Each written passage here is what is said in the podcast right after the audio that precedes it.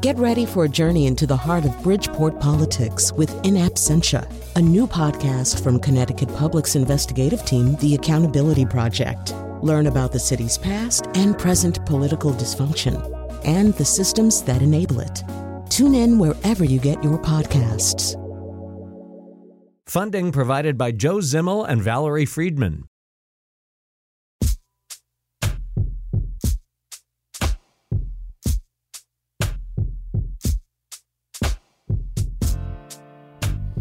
All right, uh, this is a show we've been talking about doing for a while. Although, I, maybe a fairer thing to say, or I hope a more accurate thing to say, would be we feel as a show that if we don't do episodes periodically about issues of race in America, we're not doing our job.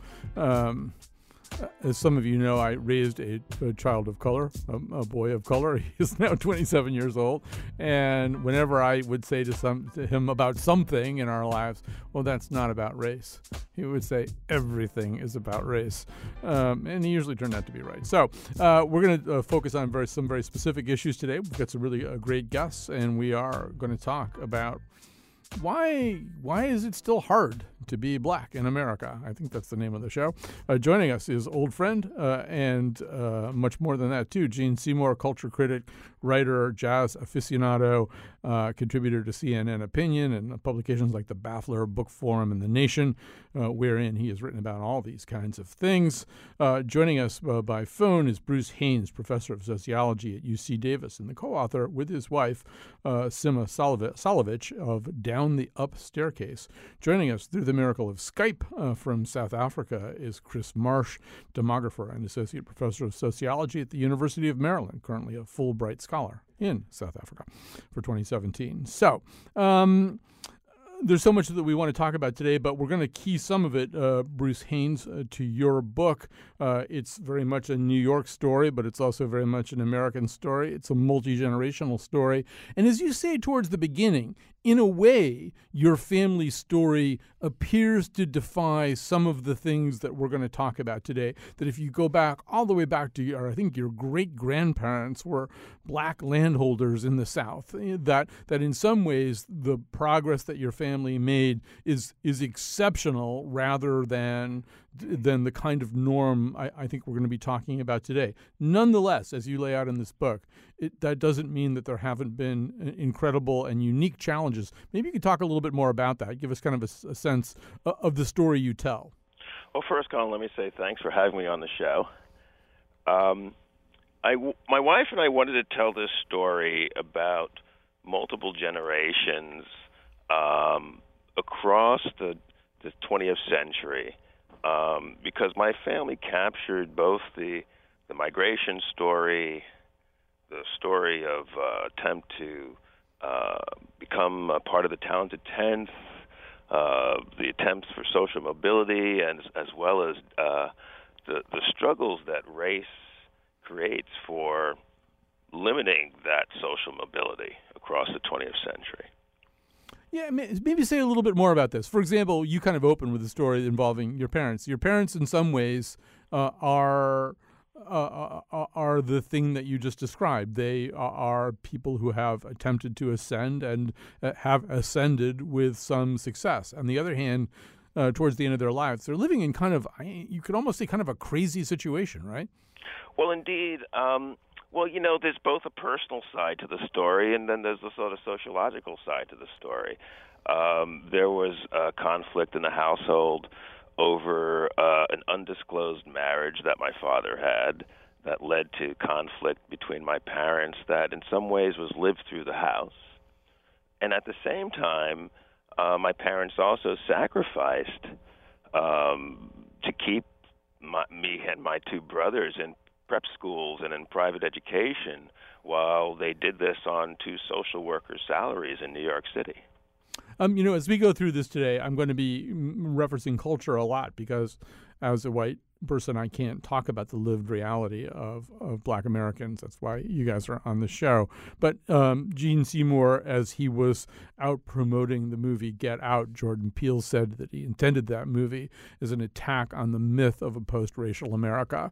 That you know, that he saw in the wake of the Obama presidency and other cultural factors that I think we'll talk about. That idea out there, um, I think that's sort of a lot about what we're talking about today too, is the myth of post-racial America. Right. Um, we're we're talking about myths. Period. I think, Colin. Um, I mean, you and I have had these discussions before, and both of us agree, despite our cultural dis, uh, uh, not uh, unsimilarities, that race is a myth, but racism is not.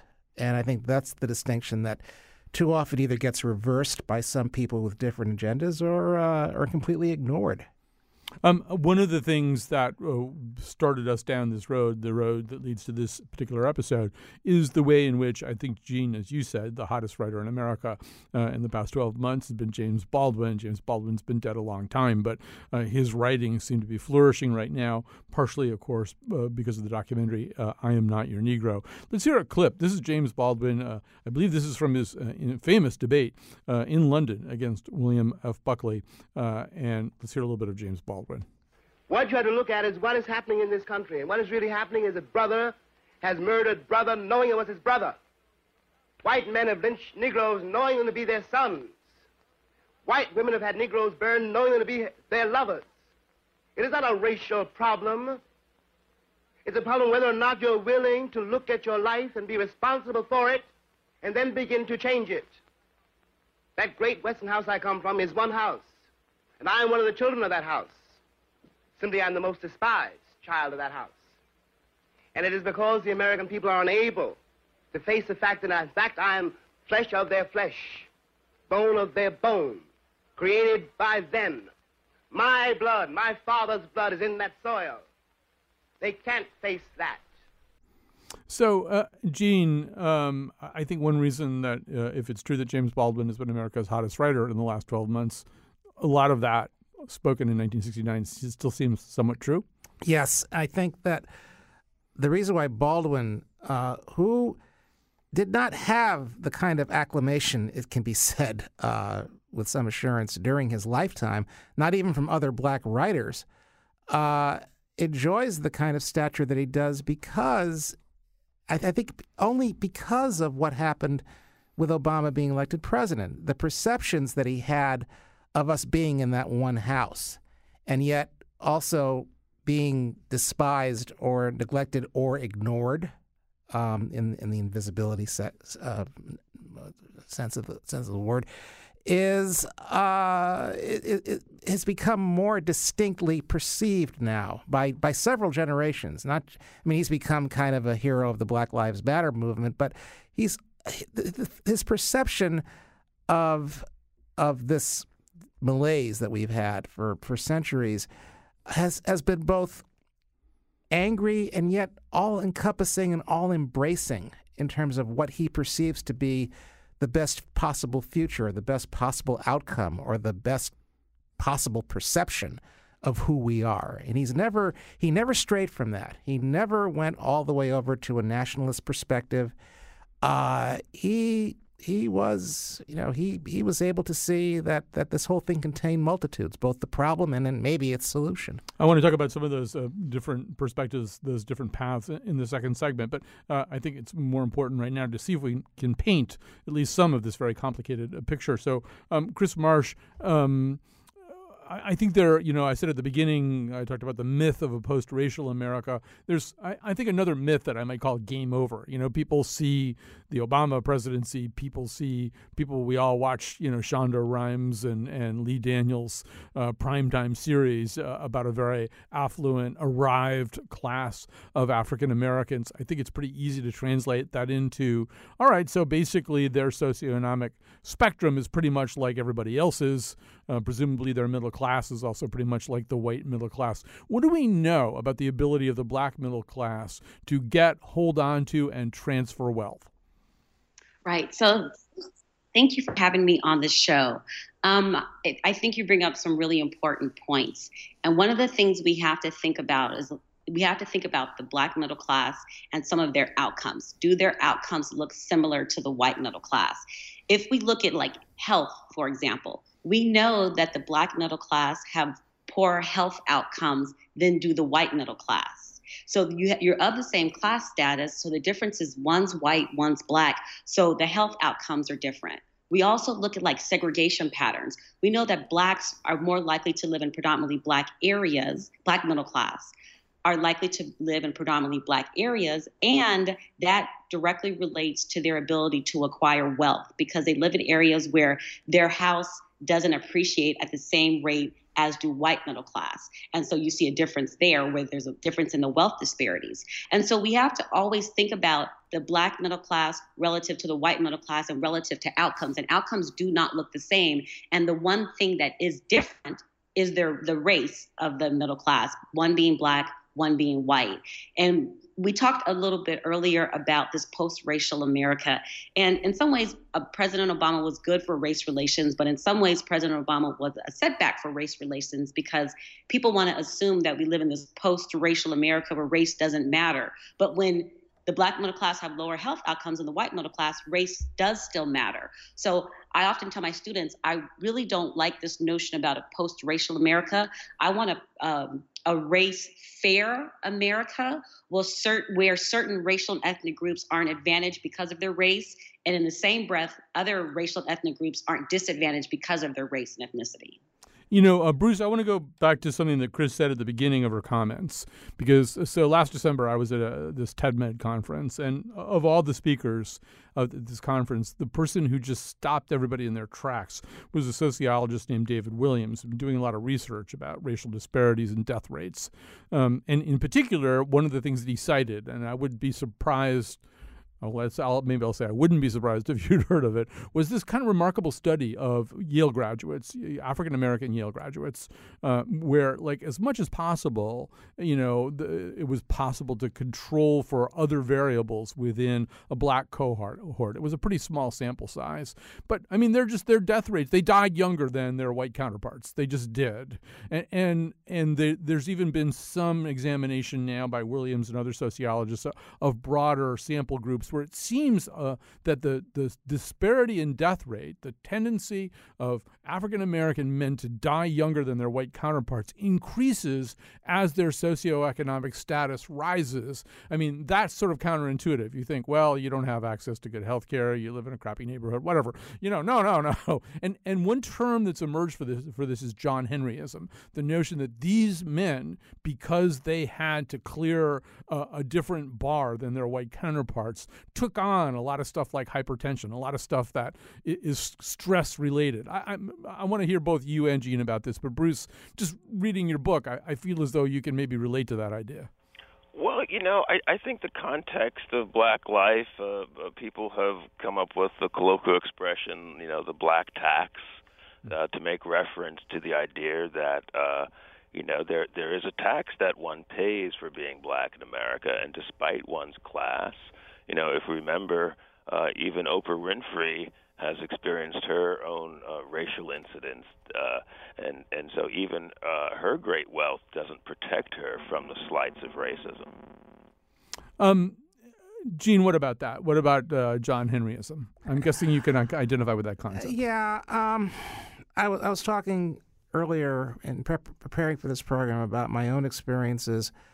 Um, I always felt that it didn't matter how much I had learned about how to get along with others or how to carry on my craft as a reporter or a writer in my in my life. I, I somehow felt, regardless of all that, that there was something extra that I had to do.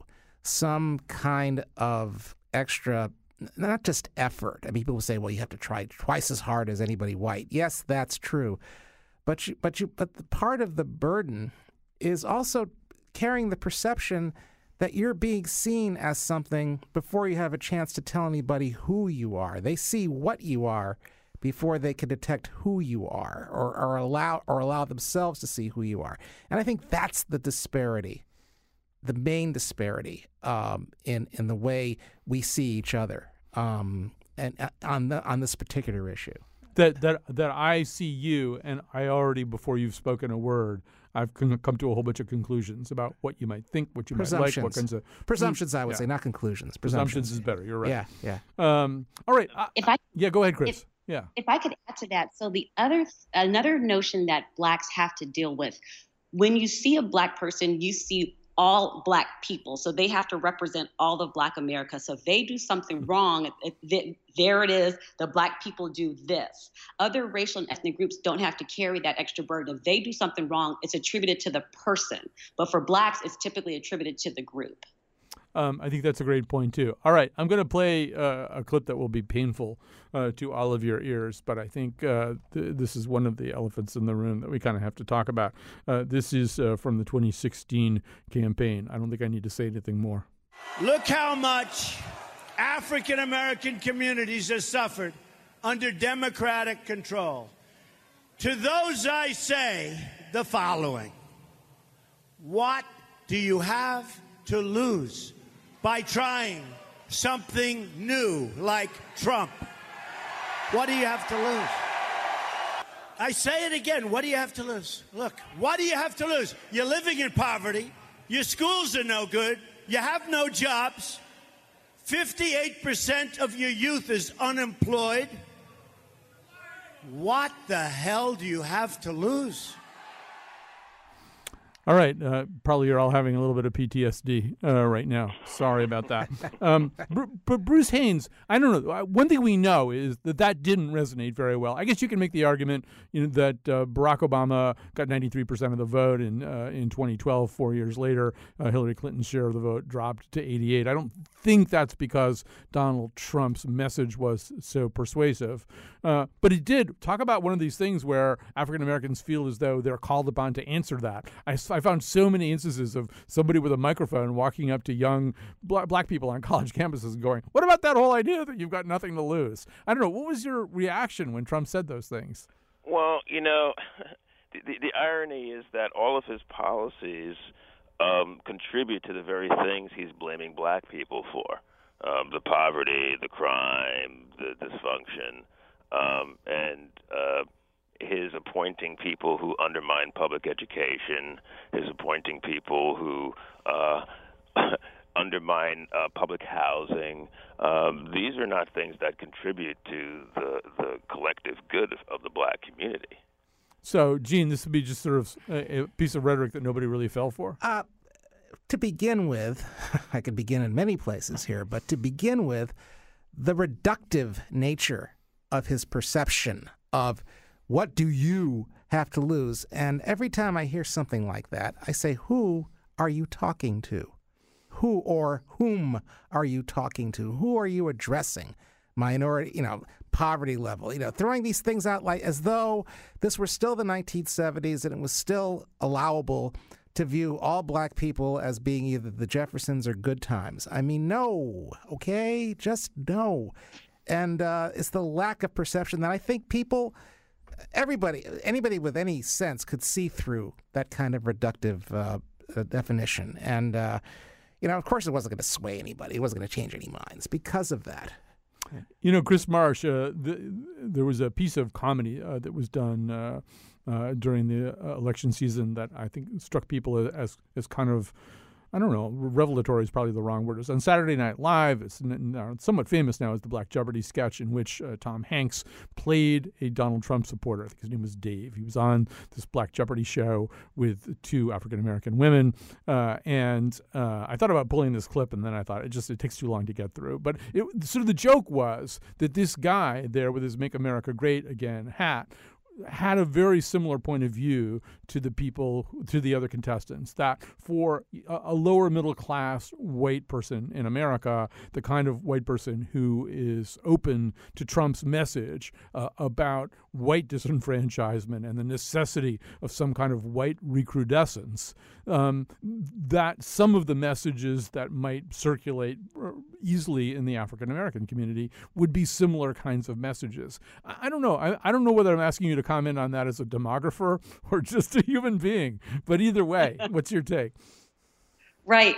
So um, Trump is interesting on on so many different levels. And I didn't actually see that skit on Saturday Night Live, so I do apologize in advance.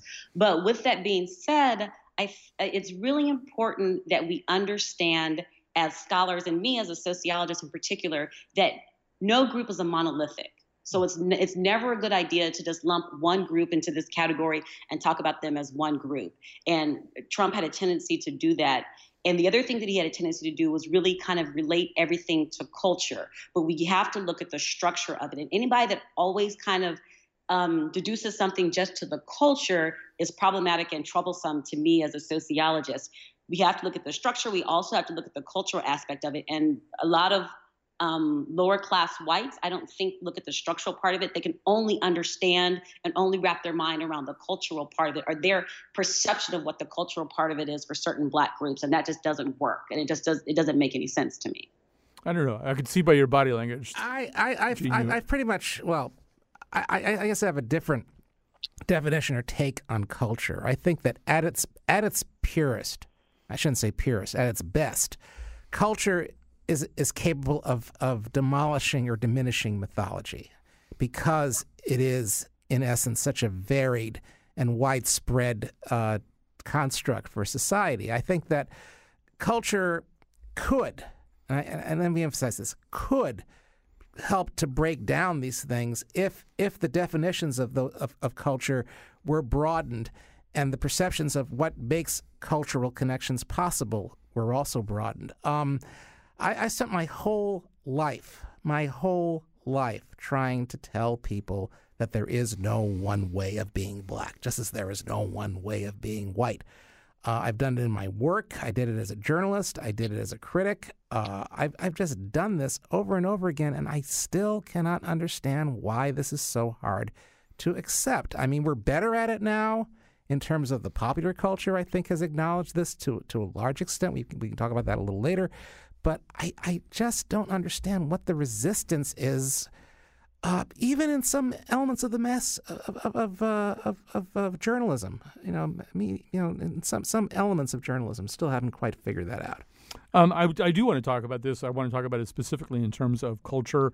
Um, in fact, let's take a break here. We can come back. I, I think uh, I can help us get into this. We've got three terrific panelists here. We'll talk to them some more after this break. Instead of educate, they rather convict the kids. As dirty as the water the system is. Is it a felony or a misdemeanor? Maria Sharapova making more than Serena. It took Viola Davis to say this. The roads are help and the gangsters is really all they gave us. We need Avas, Ta-Nehisi's, and Cory Bookers. The salt of the earth to get us off of sugar and greasy foods. I don't believe the news or radio stereotypes. We refuse. Brainwashed in the cycle to spin. We write our own story, Black America again. You know, one, one way. All right, we are uh, doing a show about, uh, well, partly about what it what it means to be black in America in 2017, uh, and in fact, uh, Donald Glover, in uh, creating his very interesting television series Atlanta, said that that was his purpose too. He wanted to talk about, he wanted to do a show about what it's like to be black in America. We've talked with our guests, who I'll reintroduce in just a second. Um, uh, about that whole question of uh, of different voices, different approaches, different paths. Um, that obviously was uh, at the time uh, of uh, the events of the James Baldwin movie "I'm Not Your Negro" uh, a very pressing matter. He focuses an awful lot on Martin Luther King, Malcolm X, and Medgar Evers um, in, in, that documentary. Um, um I'm I'm pausing because I'm set, trying to figure out how to set up this clip. So in Atlanta, which is a very very funny TV series, uh, you're going to hear uh, Donald Glover here. He plays the main character, Earn, a very earnest uh, young man who wants to be the manager uh, of his hip hop nascent star cousin. Uh, who's uh, who uh, raps as Paper Boi. Uh, you're also going to hear uh, in the background this kind of Zonker Harris type character who often adds little comic touches. So take it away. So, Zoo Tycoon. You want in on Paper Boi? What? No? Please, man. People ain't just nice, Earn. When was the last time you were nice to a girl you weren't trying to smash? This morning. You talking about your daughter, man. That's gross. No, it would be gross if I was trying to smash. I don't want a handout. I, I want to manage you. manage? You know where the word manage come from? Manus, Latin for hand.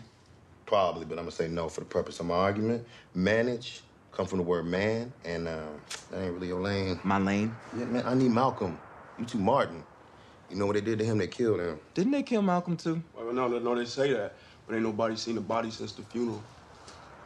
That's how funerals work. Alfred, you already Malcolm, okay? You have that already. What you really need is a silent wild card. Somebody who's about the money, the opportunity, who can play both sides if needed. Oh, like Don Lemon. Fair point. Let me rephrase. All right. I love it. F- funny though that was, and it was very funny. First of all, let me reintroduce guest Gene Seymour. You hear him laughing in studio here, contributor to CNN Opinion and other publications, including the Baffler Bookforum and The Nation. Uh, writes about a lot of the issues we're talking about today. Bruce Haynes, professor of sociology at UC Davis, co-author of Down the Upstaircase, uh, a memoir uh, about multiple generations of his own family. Uh, Kris Marsh, demographer and associate professor of sociology at University of Maryland, currently a Fulbright scholar in South Africa. She's joining us via Skype from there. So, Bruce, that was a really funny clip, but it's also kind of weird I mean, in, in your memoir, for example, there's uh, in any any African American person's memoir, there's going to be some stuff about this. Whether it's the the stuff in your memoir mem- memoir about uh, white philanthropists who are willing to support the National Urban League uh, in liaison with your grandfather, but not the more militant NAACP of W.E.B. Du Bois. It's just sort of kind of strange that here in 2017 you could write a conversation like the one we just heard. It seems like a conversation straight out of 1968. Well, you know, I think that um, as as brought up by your comment about Baldwin, uh, many of the themes that were pertinent in '68 are certainly pertinent uh, today. Um, and you know, I'd like to get back to this topic about culture that was brought up earlier. I think it's really important for us to recognize how important culture is, but at the same time, to not um, overemphasize the role of culture when we're talking about the question of black mobility. Um, um, Kris brought up uh, when she was talking about health and wealth and outcomes that you know one of the key conditions for uh, the black community is segregation, and I would argue that in fact uh, the data shows time and time again that segregation is strongly related to all of these outcomes when we're talking about segregation within uh, housing markets, segregation within health markets, uh, segregation within labor markets. And so, um, despite the gains that have been made, and there have been major gains since the 20s and 40s and even the 60s, um, there still remains this sticky dilemma of historic segregation and how that contributes both to the inability of uh, the black middle class to accumulate wealth and the inability of the black middle class to gain access to good health care. Well, it also contributes to the immobility of the black lower class. And Gene, we're sitting here in Hartford, Connecticut, which, well, you know, is a kind of, you should pardon the expression, masterpiece of segregation. Uh, it is an incredibly segregated city whose school system has suffered miserably at the hands of that segregation. And I know you're out of town these days. You probably do know that the Hartford Courant recently did this multi-part series where they just looked, you know, decades after all the various court remedies have been sought uh, at problems that you and I did write about in, in the say late 1970s, early 1980s, yep. they are exactly the same as a result of the segregation that Bruce is talking about. And uh, and the segregation is the same. Yes, and I, I would say that they've gotten worse here. I mean, in, in the city of Hartford. I mean, in terms of just the way things have been broken up and brought down to the point where I don't know where I, what I would do with my child if I were a parent, a black parent, in, in this in, in living in this city with the options that were available. They've tried in their way to create magnet schools and other things, but the infrastructure, uh, from, from what I've read over the last here, you know, um, I've read the Hartford Courant series and I've read other things. The infrastructure is bewilderingly stilted right now. Is am I am I does it sound does it am I saying something that's untrue here? Has it has it really gotten worse as, as it seems to me? Has, has it gotten worse? I think it's gotten more dire. Yes. Yeah. Um, yeah. And and so. Kris, as a demographer, this is we're sort of in your bailiwick a little bit here too. I mean, one of the things that we that a demographer can tell us is how how outcomes uh, whether they're fiscal outcomes or health outcomes or uh, health outcomes are conditioned by where you live. Obviously, this is an 18-hour conversation, but give us the quick version of it. Right. So, as a demographer, I'm really interested in residential segregation and where people live. I'm particularly interested in where the black middle class lives and how segregated they are. So, three of the main um, theories that are, have been used to explain segregation are economics, discrimination, and preferences. So people don't have the money to live where they want to live, so they have to live in uh, segregated neighborhoods. They're discriminated in in the housing market, so they live in segregated neighborhoods. Or there's a preference for certain racial and ethnic groups to live in certain areas because they want to be maybe possibly around other people that live like live or are like them or look like them. So regardless of which explanation you use, you can't lose focus of the fact that in the social science literature, the black middle class in particular live in like a spatial buffer between the black poor and the white middle class. So living between the black poor and the white middle class, there are certain outcomes and certain life chances that are limiting for the black middle class. Now, this is the group that we think has the economic power to live where they want to live. But because of a discriminatory housing market, either overt or covert, they're still kind of segregated in these areas that have issues for their life outcomes. And that's something we need to like really think about. So being black and middle class, again, your race still matters. And your race matters because if we think about segregation, you're still segregated into an area that doesn't give you the same outcomes as uh, the white middle class. When when you say outcomes, uh, just get a little bit more specific for just a second. So, like I was mentioning earlier, like health outcomes or wealth outcomes. Mm. I teach my students that um, we talk about wealth disparities, and I tell them if whites were to stop accru- accumulating wealth today, it would take blacks over 200 years to catch up to where whites are. Yep. And one of the biggest one of the biggest assets for wealth would be homeownership. And so blacks are owning homes in areas that don't that aren't as strong economically as whites, that's where the the health the wealth disparity is going to continue. So if we just use wealth as an outcome, we see that blacks are either discriminated against in the housing market or for whatever reason psychologically may choose to live in predominantly black areas, but that means that the outcomes are going to look different for blacks and whites along wealth measures. Colin, could I jump in here? And, Please do. And, and relate it back to the book. Um, when I talk about my family, my grandfather managed to purchase some homes during the Depression, but all the per- buildings that he purchased were in Harlem, in segregated neighborhoods. And we're talking about brownstones. If those brownstones were located in lower Manhattan, um, in the 70s they would have been worth ooh, four to 10 million apiece. But in my neighborhood, they were selling for fifty to a hundred thousand dollars. The ability for my family to pass on wealth to me had our homes been downtown in unsegregated neighborhoods, I probably never would have had to work a day in my life just from the homes that my grandfather had purchased. We would have been multimillionaires. Mm-hmm. But instead, we had just enough to finance my private school education. Um, I think what I'm going to do here, there's, there's so many things that I want to talk about. No, actually, I'm not going to go to a break. I want to I want to slightly switch the topic here for a second and uh, you come back to everything that we've been through over the last couple of years. And, and, I will say, and I, Bruce, I grant your point about culture, but I also think it's really interesting the way culture has been scratching at the wounds that we're talking to in a very specific way right now. Whether it is, I mean, I think Jordan Peele's movie Get Out is really an interesting movie about the so-called post-racial society and all the politeness that papers over a, a lot of racism and exploitation. You've got the James Baldwin revival. You've got Donald Glover's Atlanta, which is really interesting. You've got the work of Ta-Nehisi Coates. You've got a series like Blackish. You've got the overlooked television work of John Ridley, who's this incredible series American Crime, which is really about race in books. There was Paul Beatty's The Sellout, Colson Whitehead's Underground Railroad, which is to a certain degree kind of tearing apart a little bit some of the mythologization uh, of the Underground Railroad. Uh, ben Winters' Underground Airlines, which uh, extended a, a lot of that thinking into the modern time. It's clearly something that a lot of people want to direct our attention to, Gene, want us to get at. But I, am sort of wondering why. And, and I'm wondering if part of it is that there are two groups of people who are rebelling against the Barack Obama presidency and maybe the, the Shonda Rhimes, Lee Daniels depiction of black life in America. One of them are Trump. One group is Trump supporters, then the other group are African Americans who would say, no, no, no, no. These all of these things are still absolutely in play and need to be dealt with. Well, let me start by saying that the, the, the kind of momentum you're talking about in all the different arts, in fiction, film, television, etc., that's not stopping.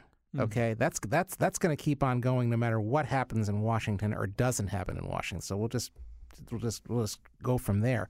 Um, this is this this movement, this surge has been characterized by many as the woke movement. You know, people talk about well, it's time to get woke, and it's not just whites but blacks that need to realize that we're that we've been asleep or half asleep on these things and we're now waking up. Maybe Obama's election was a wake up call that that that that put everything that happened during his administration, including and especially uh, the police shootings and other things that that generated the Black Lives Matter movement, as being something of being of being woke. And to me, I, I guess if I have um, qualms about that, it's that okay, you wake up, but when your eyes are open, you've got to really kind of keep them open and stare for a while at what's in front of you.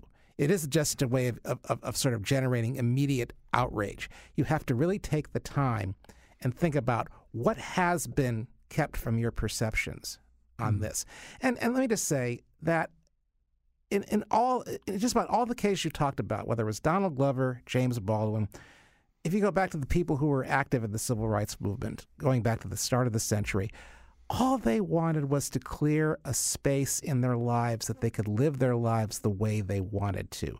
Period. I mean, you take all the, and, and, and I think that that kind of elemental perception is missing in, in whatever venue or in whatever field you're talking about. People have to remember that part of it. But Bruce, your book deals a lot with the question of, of erasure. Um, Krista, was you, you were just trying to say something? I didn't, yes. I didn't mean to talk over you. Yes, sure. Chime right in, Kris. Go ahead. For a minute, yeah. um, I think I have a slightly different take on um, what was just said, and I, um, I would argue that people of color, blacks, since we're talking about blacks in particular right now, blacks have always been awoke. Being black in America, I agree. Um, it's pretty clear that you're you're black in America. Something's going to happen probably without within any given day to let you know that you yes. um, are black in America. Uh, and if you don't, if you're not quite awoke, you're you're going to have a, a, racialized moment, and everybody has that racialized moment where they realize right. they're black in America. So I think blacks have always been awoke. Yeah. I don't know that they're just now starting to wake up. Yeah, I think I just kind of I think woke is a little bit more appropriated by people like me um, than it is. Whites are starting possibly wake up a bit more, and I think a good example of awakening them are maybe the police shootings. But blacks and blacks and people of color in America, I think it's very clear we we we're, we're black in America. We never sleep.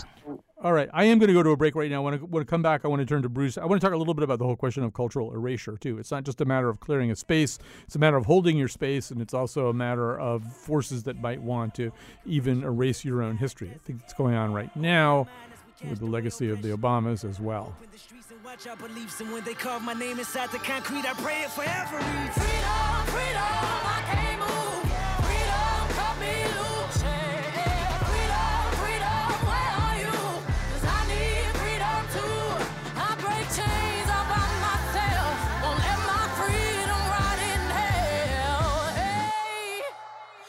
Keep running cause the winner don't quit on themselves.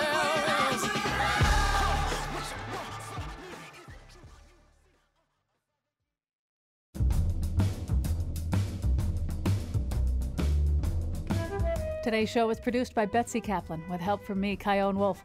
Our intern is Carmen Baskoff, and our executive producer is Catie Talarski. The part of Bill Curry was played by Donald Glover.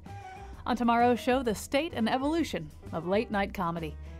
And now, back to Colin. All right, uh, we are looking at uh, the world uh, as, and maybe sort of a, a America uh, as it looks to African Americans in 2017, as, as opposed to the way it looks uh, to uh, the white majority. Uh, joining us, uh, Gene, Se- the temporary white majority, I might add, uh, Gene Seymour, cultural critic and writer for publications including CNN Opinion and the Baffler Bookforum, The Nation. Bruce Haynes, professor of sociology at UC Davis, co-author of the memoir Down the Up Staircase.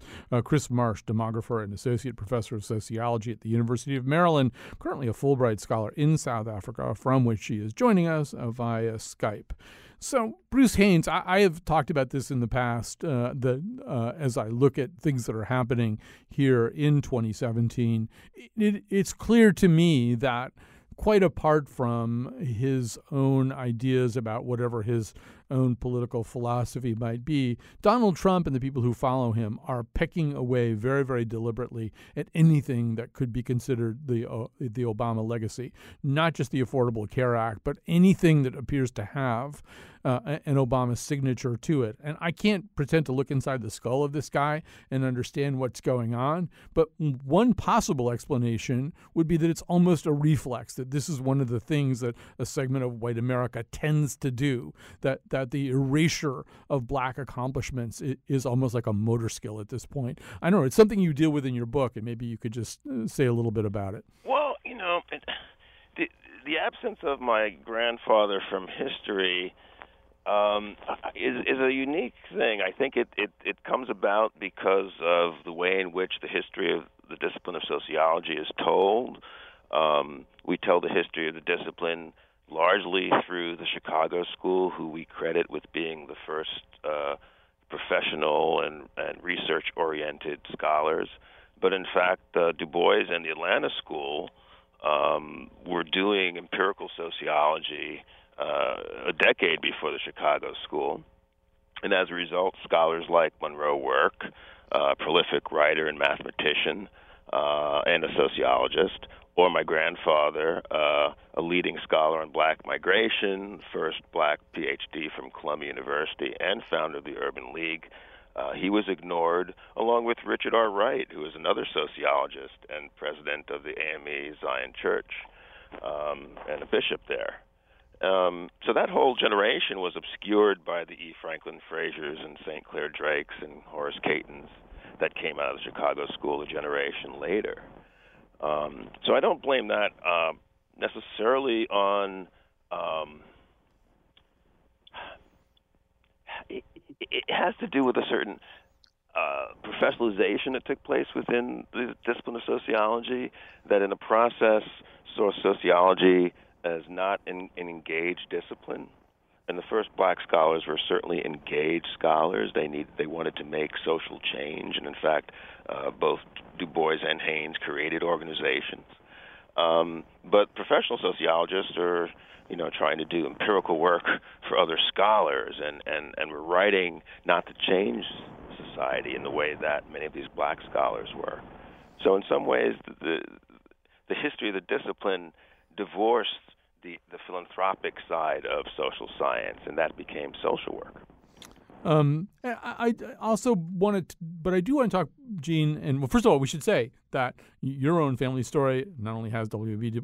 W.E.B. Du Bois in it, but but also I sense in some of the stuff that you've written this idea, and it's very comparable to Bruce's, that if I don't tell my family story, if I don't tell these stories, they simply won't get told. They don't turn up, yeah. you know, in your yeah. New York Times obit because you're not going to get one. Right, and I think um, the thing that you said, Bruce, that was happening with sociology has happened to sociology, I think is starting to happen to, to the telling of history.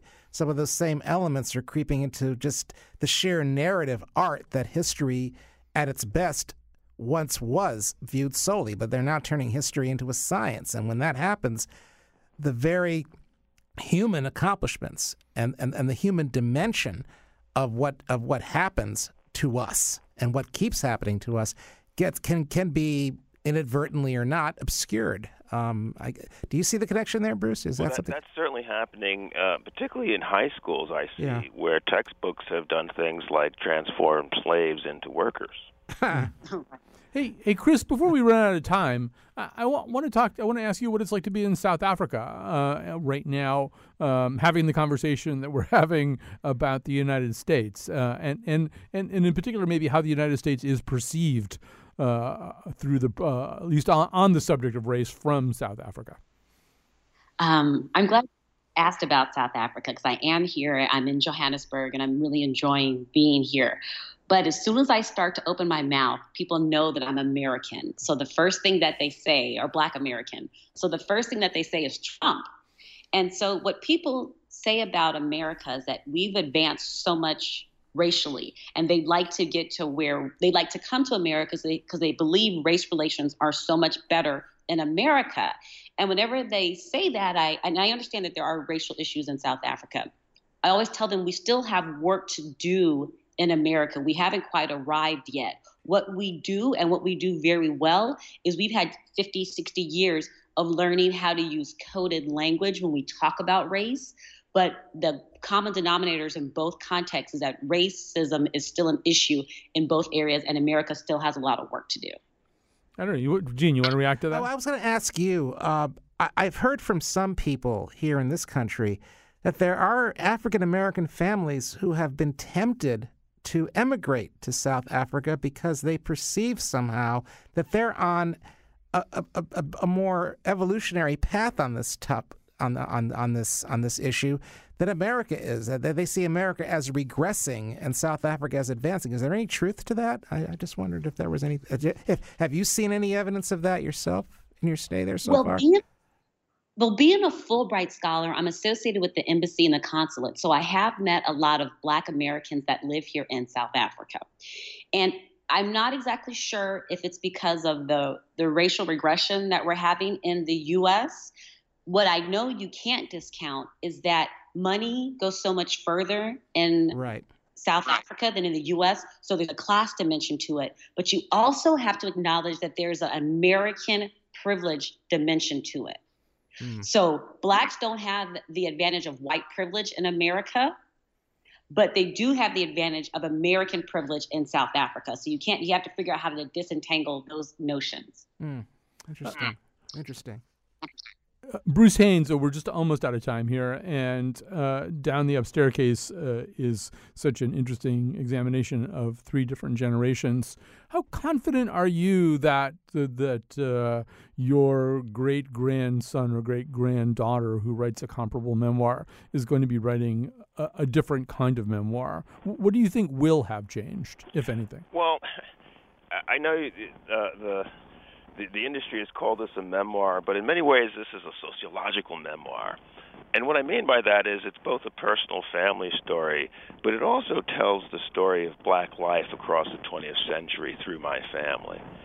And um, if there's anything that I wanted uh, to leave um, the reader with, is that despite the privilege that my family had, I'm only one of three sons to quote have economic success, to have uh, retained the mobility across the generations.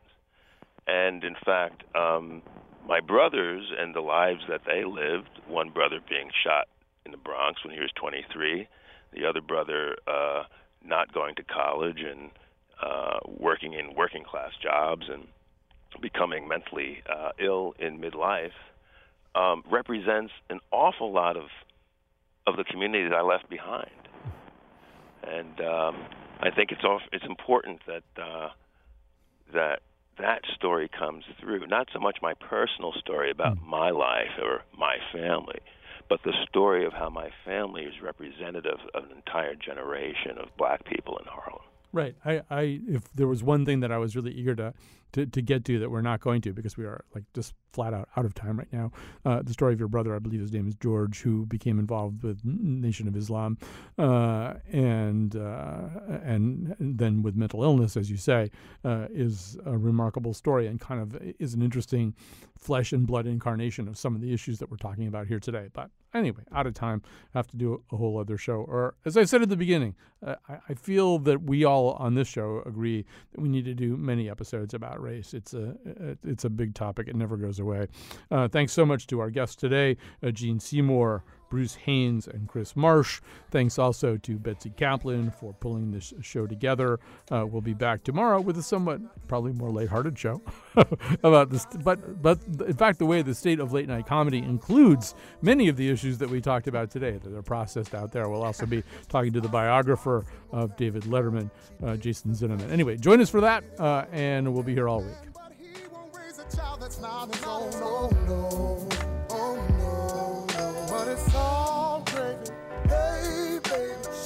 get popped. The cops shut down the party. Jeans sag low, blow smoke out of the trees. We got love for y'all to shine on. God on fire. Switch your lanes. Oh, yeah.